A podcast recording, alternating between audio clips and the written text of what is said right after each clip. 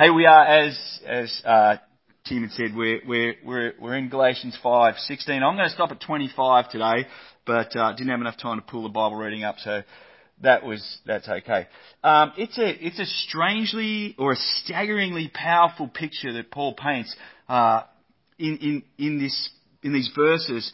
Um, that if our hearts actually grab the picture that Paul is painting, there is a, a, just an immense amount of, of freedom and peace uh, to be found in what's being said here. But at the same time, I also think that this is a passage that is the capacity to be applied uh, completely inappropriately uh, at, at, times, and has been. Perhaps it's. Uh, I don't know, perhaps I was trying to get my head around this. Perhaps it's not so much that it's being applied appropriately or inappropriately, uh, as it is that we just don't get. It's a picture of reality that Paul is painting here. The Christian life is like this, is, is, is what he's saying. And the, and the works of the flesh, the, the, the legalist or, or, the licentious person, their life, or the outworking of their life, looks like this. And so in this passage, Paul, he's going after our hearts to say, which, which, which picture do you fit? Which picture is you? Is yours a picture of the, of the nature of gospel growth, the, the fruit of the Spirit? Or is yours a picture of the work of the flesh? Um, so that's today. So let's, hey, let's pray and, and we'll get into it and, and, and see if we can get a clear view of it. I hope so. Hey, Father God, uh, right now, our prayer is that uh, in your loving grace, uh, your truth for us would stand out. That your Spirit would illuminate our hearts to your grace in ways that shape us, in ways that transform us uh, to the likeness of your Son. And uh, would this be for your glory and our deep joy? Spirit, lead our hearts and our minds in truth that, that shapes our lives as we read and as we learn from uh, your word today. We pray these things in Jesus' name. Amen. Well, here's the story so far, just in case you're one of, just in case you're one of our regulars that come every five or six weeks, or if you're here uh, visiting for the first time, here's the, here's the story so far of Galatians. To be a Christian, this is what Paul is telling us. To, to be a Christian means that you have heard and trusted that the gospel uh, declares, the, uh, declares something over you because of the work the work of Jesus that is applied to your lives, we have the just judge of the universe, God, declaring us, this is what is declared, that was a real clumsy sentence, wasn't it? Uh, that we are holy, that we are spotless, that we are righteous in His sight. We're justified, is, is what we learn. And at the same time, we have a Father in heaven who has given us the Holy Spirit to, that confirms our place in the family. And the reason we know that is because we now cry, Abba Father. We, we speak to God in personal terms. We call Him Dad. We have been adopted with a sonness we learnt that gives us the same access to, to the Father that Jesus had. Doesn't make us the same as Jesus, gives us the same access to the Father. Not only have we been forgiven by the judge, but we are loved by the Father. Those two things holding together. And Paul has said the, the experience of these realities, the truth of God's love uh, toward us in Jesus, that experienced reality, that becomes the fuel. That becomes the motive of the motive for our uh, continued transformation. And he's saying to us that grace is a more powerful grip on our hearts, that grace is a more powerful transforming motive in our hearts uh, than the law ever will be or can be. And we came to the conclusion last week, amongst other things, that this experience of having been loved by God in Jesus is so profoundly a redefining and satisfying and freeing that we just live in glad submission to God's design for our lives. As we continue uh, to be supported and, and, maintained in that by the, the miraculous work of the Spirit. We saw that. It, the miracle that's going on in your life is that you were taken from death and, and, and rebellion and hostility to God and taken into life, new life, love and affection for God. And Paul says, you see these miracles going on all around you. And that work, that way that you became a Christian, it was the work, the miraculous work of the Spirit, that continues. That's what holds you as a Christian. Uh, that was the conclusion that we came to last week. It's probably the conclusion we've come to every week, um, which is good. Now, the major problem, here we go, the major problem or the conflict that arises, I keep trying to turn that thing away, but I know I need it, that arises in the life of the Christian is that as this new desire finds uh, its home in us, it, it finds its home at the same address where the old desires still live. The old desires are like squatters. They have no intention of being evicted nor do they have any intention on, on changing how they behave in, in the house, uh, or how, how, the house is uh, projected out to the street, how they treat the house. So while faith uh, brings us peace and hope, a deep joy at one level, you know, we've talked about it, we're justified and we're adopted. It also starts a civil war in us. Just wanted to get an Avengers plug in there. Um, in your heart, as the existing uh, resident desires of the flesh kind of flex up against the new invading desires of the Spirit. It, it's a peace that actually brings a war. And this is why the biblical writers are just constantly talking about how, how about joy being found in, in trial, in hardship, in, in suffering. They're not, they're not wishing that you would go through, you know, uh, personal suffering, you know, whatever that, physical or, or health or that. What they're talking about at times is not just physical, but the spiritual uh, war of being a Christian. Um, the war of the soul. Paul looked at it in Galatians 3 4. He said, Did you suffer so much in vain? And we looked at that to say it wasn't necessarily the physical suffering, the persecution of, of losing your job or, or, or, or being excommunicated uh, by your family, but, but the suffering of having sin dealt with. Do you know? The examining of your heart that is actually painful where you go, yes, I'm a sinner. Yet, yet, yes, this is at odds with God. And the Spirit says that's got to die. You found your identity in it previously, no longer that must die. That's not easy. I don't care what you say. The law is always easier. Ticking boxes is always easier than, than work on your soul. I love Augustine's quote. When he became a Christian, he said, It did a gentle violence on my soul, and it will continue to do a gentle violence uh, on your soul. There's a war in the soul. And you know what? You, that should encourage you. You should be like, ah. Oh. And this is why the Christian writers are like, it's joy because it's only the Christian that wrestles like that. It's only the Christian that suffers like that. That is telling you that you are genuinely saved. That the Spirit of God is at work in your heart. The suffering, the wrestling. It's only the heart that is at war that goes through the pain of dethroning idols, uh, which Paul in this uh, passage refers to as over desires. The word desire there is better translated over desires. Over desires of the flesh. And as we dethrone them with a greater uh, desire of Jesus, a greater satisfier of Jesus, that, that's the wrestle. The legalist's heart uh, has an over desire on rule keeping, for defining themselves through their goodness, do you see? That's, that's what they push after. That's what they pursue. The licentious, because just keeping these categories that we've been speaking in, and the licentious heart has an over desire to, to find meaning uh, through self discovery and de- de- defining themselves as their own God. They, that's what they pursue. That's what their heart seeks to, to find meaning in. And these hearts know nothing of the war that is raging in the Christian heart because they're just simply maintaining the squatters. They're just simply feeding the squatters that are there.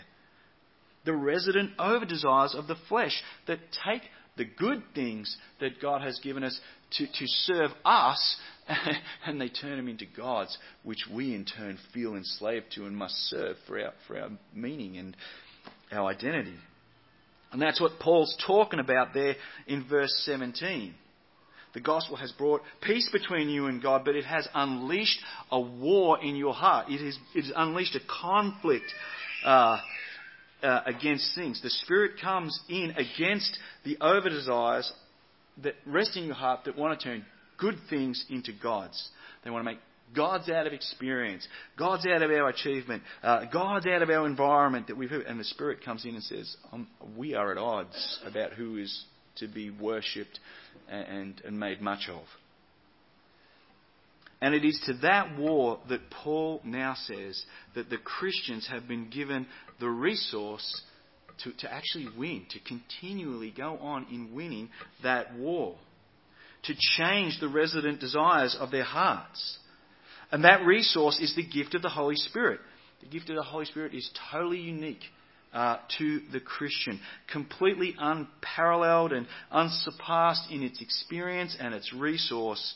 And here's the thing about the Holy Spirit when it's at work in your life it has an inevitable, an unavoidable outcome from the war that rages. As it sits, as it is at conflict, what it is actually doing is cultivating and nurturing growth in you.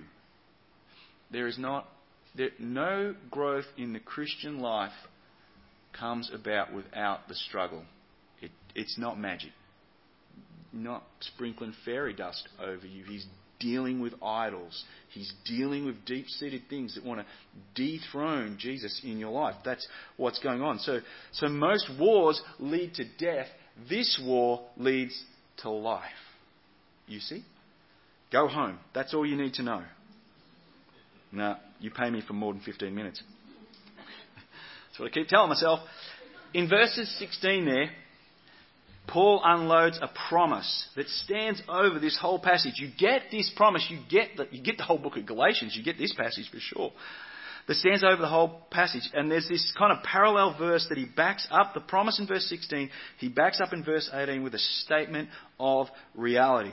But I say, verse 16, but I say, walk by the Spirit and you will not gratify the desires of the flesh. Statement of reality if you are led by the Spirit, you are no longer under the law. Verse 18 is just another way of describing a Christian. As I said, it's a statement of reality. A Christian is led by the Spirit. That's what makes a Christian a Christian. They became a believer through the supernatural work of the Spirit, and now they're being sustained and grown and nurtured by the miraculous supernatural work of the Spirit.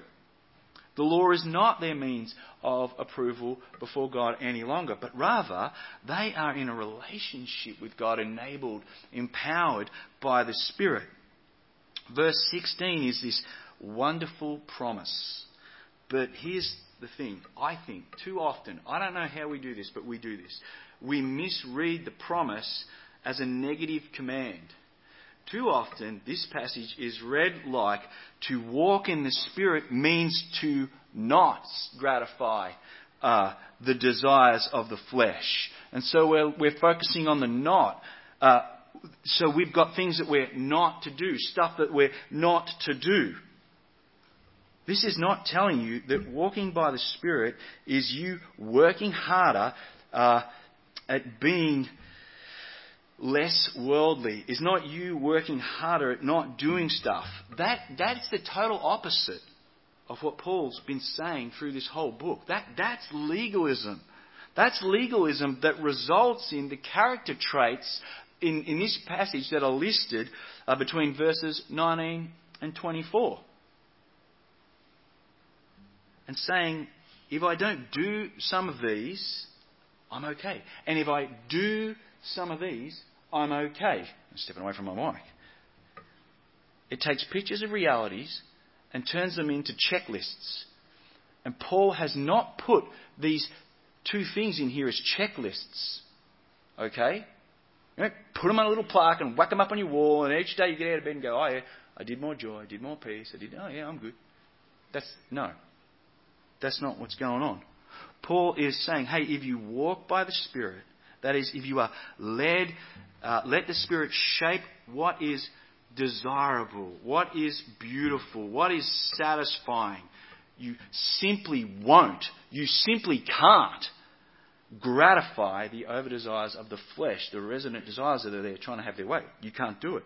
You won't turn good things into gods. You just won't do it. This is a promise. It's not a negative command, it's a promise. That's how the war's fought. It's not in your abilities, but by allowing the Spirit to have more access to your heart, to instruct your heart on what is desirable. This doesn't mean that you're some kind of helpless bystander, but what it means, as we have said all along, that every minute of every hour of every day of every month, you are actively praying. You are actively engaged in Spirit of the living God. Spirit of Jesus, grow in, grow me in your grace. Make my standard of beauty be what your standard of beauty is. Make my desires your desires, or your desires my desires, whichever way that makes sense. Let me walk as, as you walk. To walk by the Spirit indicates that you, you need to yield to the Spirit every day. Every day in every environment. Whether that's at work, whether that's uh, at, at, at, home, in your marriage, whether that's out on the basketball court, the football ground, uh, wherever it is, you need to yield to the Spirit. And the word walk here has a sense of making your life practice like the one you're following. So here Paul is saying, let your heart desire what the Spirit desires. That's the walk. The walk of the Spirit. I am going to walk as the Spirit walks. More metaphors. That's the way the Christian deals with their sin. That's the way the Christian goes to war with the flesh. That's the way the Christian doesn't gratify the flesh. It's not by simply saying no to stuff. I have not yet met one single person, stand up if this is you, that can continually say no and always win that argument. If, you if you have, I'm only referencing from my own experience, if you have been able to continually say no to, to, to something that wants to grip your heart and tear you back to legalism or license, and you've won that conversation every time, stand up, we'll clap you, and we'll worship you like Jesus. No, seriously. Because he's the only person who's done it. The way you grow in the Christian life, the way you advance, is to say yes to the work, the desire of the Spirit. If you think you're going to do it by saying no all the time, that that's just you rolling into legalism. That's just you saying I'm my own God. That's just you saying I can do it. You, you need a more satisfying desire. You need a greater promise. You need to say yes to something. You can't just say no and live in a vacuum. Doesn't work, never has. What does the Spirit do above all things? The Spirit's role and function is to say, look at Jesus. The Spirit says, worship Jesus, adore Him, have an over desire for Jesus, if that's even possible. Probably not. You cannot desire Him enough. Jesus, when he was talking in his farewell discourse in chapters 14 to 16 uh, in John's Gospel, uh, it, has, it gives us the most extensive teaching about the Holy Spirit, the role of the Holy Spirit, what the, what the Spirit will do.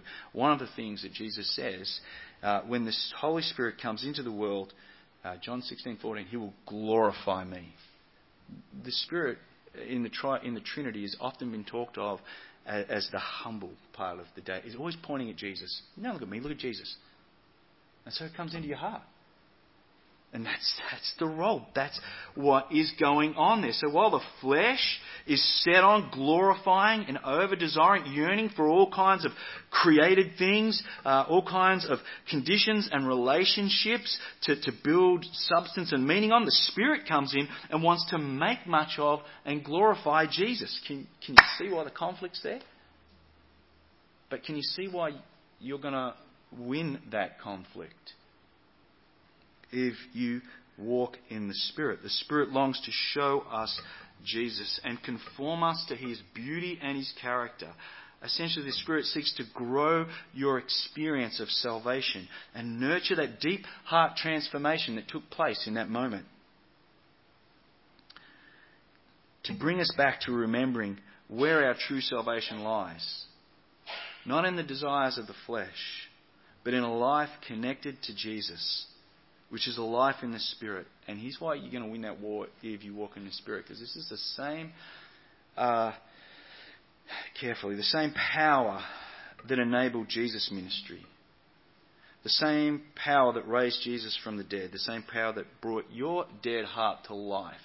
That is working in you, pointing you to Jesus, saying He's more desirable, and how you overcome the flesh. That's the resource at, at your disposal.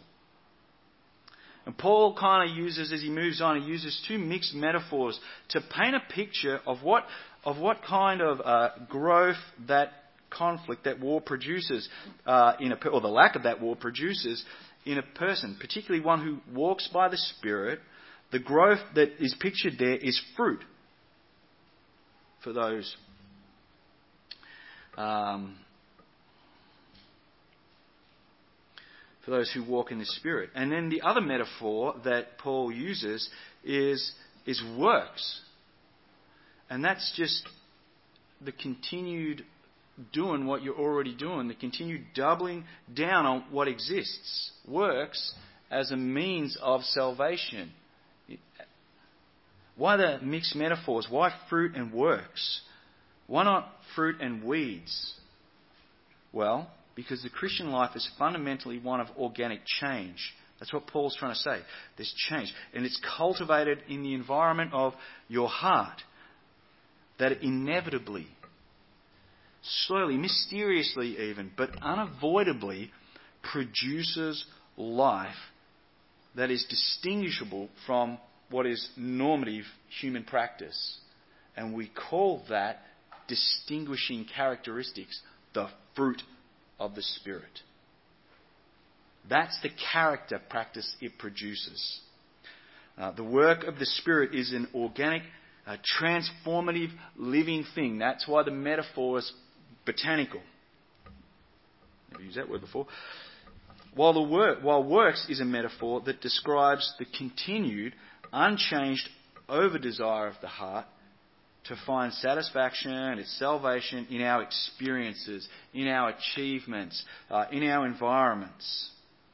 The things that we build ourselves, good or bad, they are the works of the flesh.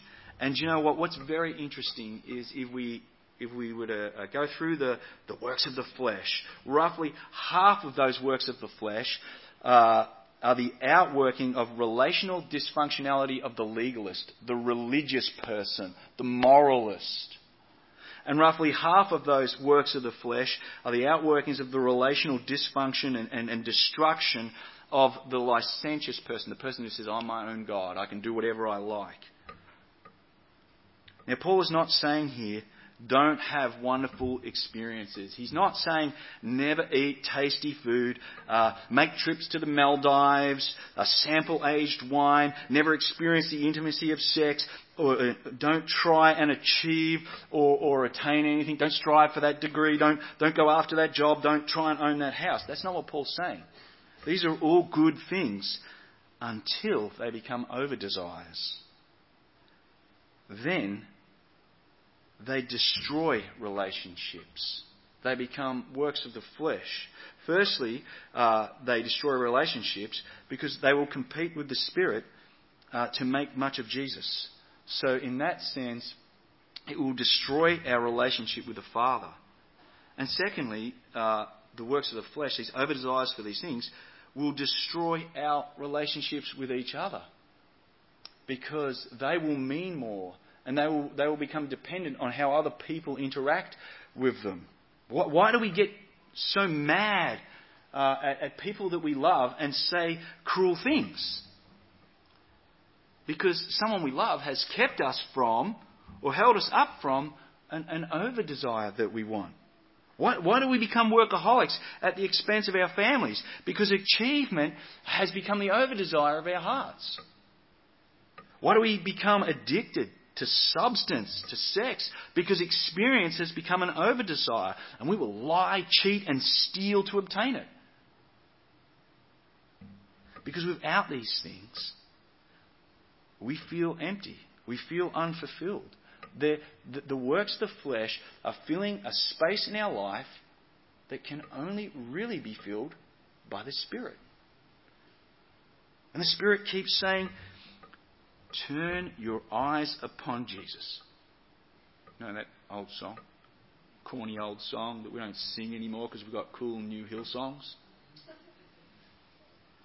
Turn your eyes upon Jesus. Find in him love, joy, peace, patience, kindness, goodness, which is a character trait, faithfulness, gentleness, self control. Find, find those beautiful character attributes in him.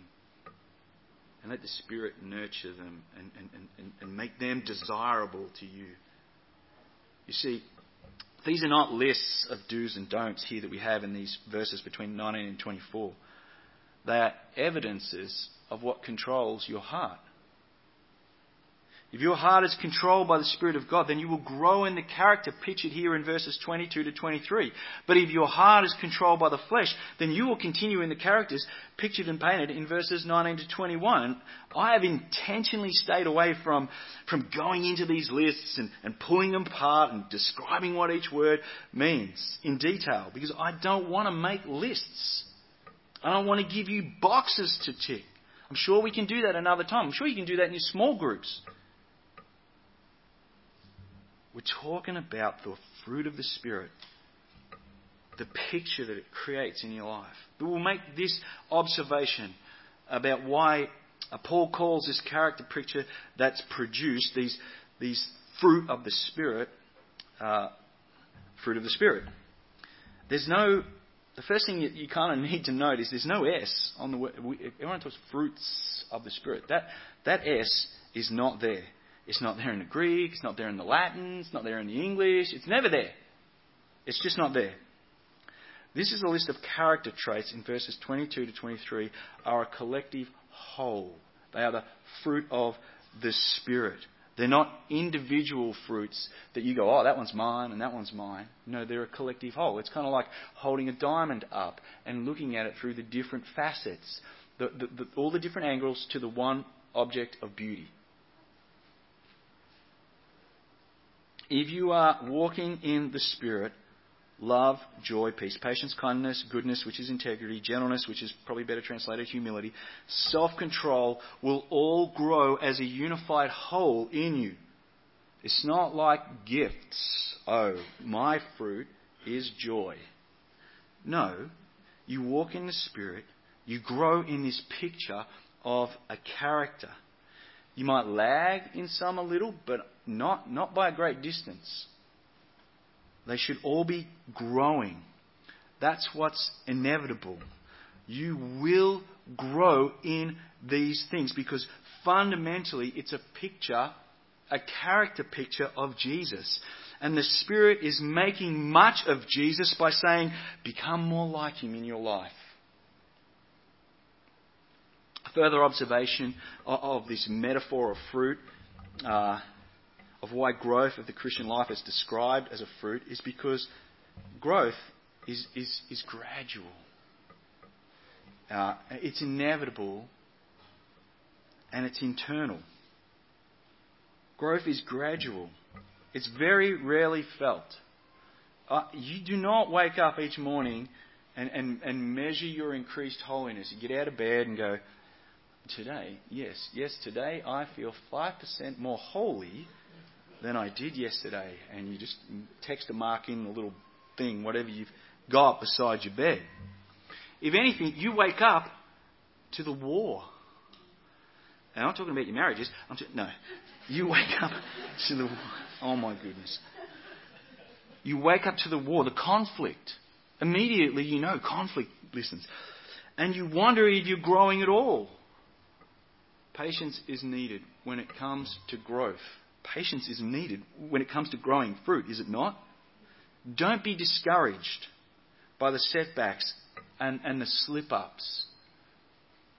Don't be discouraged. Don't, don't beat up on yourself. Like self loathing uh, is not a fertilizer of growth. Self loathing is actually denial of the gospel. So I'll punish myself so Jesus knows how how serious I am about how bad I feel. John Newton said this. Uh, John Newton wrote the song Amazing Grace. He said, I am not what I want to be, and I am not what I ought to be. I am not what one day I will be, but I am not what I was. And by the grace of God, I am what I am. Fruit grows slowly, but it does grow. It's inevitable. If you are led by the Spirit, if you walk by the Spirit, reality of the Christian life, you will grow. That's, that, that, that's Paul's whole point. Led by the Spirit, you will change. There is simply no such thing as a Christian who stays the same. If you've been a Christian 20 years and nothing's changed in you, guess what? You're not a Christian. Fruit represents or is the evidence of internal change. This is another thing about this metaphor. Not external activity. Fruit emerges out of you. It's not attached to you. You don't stick fruit on. It grows out. It's internally, it's the evidence of internal change. In works, we grow ourselves by the activity around us, external to us. And this is very dangerous because it, it masks the fact that we're internally dead, or potentially internally dead. You know what? You could be changing hundreds of lives around you. If the lives of people are being changed through you, but your life is not being changed, you're just building stuff without actually examining what's going on inside, not checking for change, you, are in trouble. You, you might be the legalist. You're leading a Bible study group, serving on the leadership, preaching up the front. People are changing because of you. But, but there's nothing internal, it's all external. That's not fruit. That's stuff you're attaching to you. Fruit grows from within. Fruit is the internal growth that no one sees really until trial or pressure or, or, or suffering. And we've spoken about what suffering looks like, comes. And then when that comes, out pours the character of Christ. And that's when you notice when you see the fruit. And Paul finishes this passage off with another statement of reality, another promise of inevitability. Those who belong to Christ have crucified the flesh with its passions and desires. This is Paul reminding the Christian that they are not a passive gardener, just sitting back and watching the fruit grow. They are actively cultivating the environment of their heart to allow the Spirit to continue to grow them in grace. The Christian does not simply say no to stuff. That is a form of works whereby your own self will you grind out a moral life. Paul would say that actually leaves you alienated from Jesus and not connected to Him. But rather, what the Christian does is we say yes to what Jesus has done on our behalf. To crucify the flesh is to hold it up against the work of the cross and ask the question Does it love me? Does the work of the flesh love me as much as this? Will it save me as much as what the cross has saved me? Will it deliver the same kind of hope that the cross has delivered? Will this experience, this achievement, or this environment of the over desire be the kind of Saviour who loves me and dies for me? Will, would it? Will it die for you? Or will it enslave you? This is the very simple picture that Paul is painting in this passage is that the Christian says yes to the Spirit and makes much of Jesus and what he has done and what he is doing for us. You grow in the Christian life not by saying no, but by saying yes. That's the nature of gospel growth. It's about saying yes to Jesus. Lead me back to that cross where I lay down the things that want to enslave me. And I once again ask, I time and time again ask for the power of the Spirit to hold me, to grow me, to nurture me in this war that I produce fruit. Let's pray.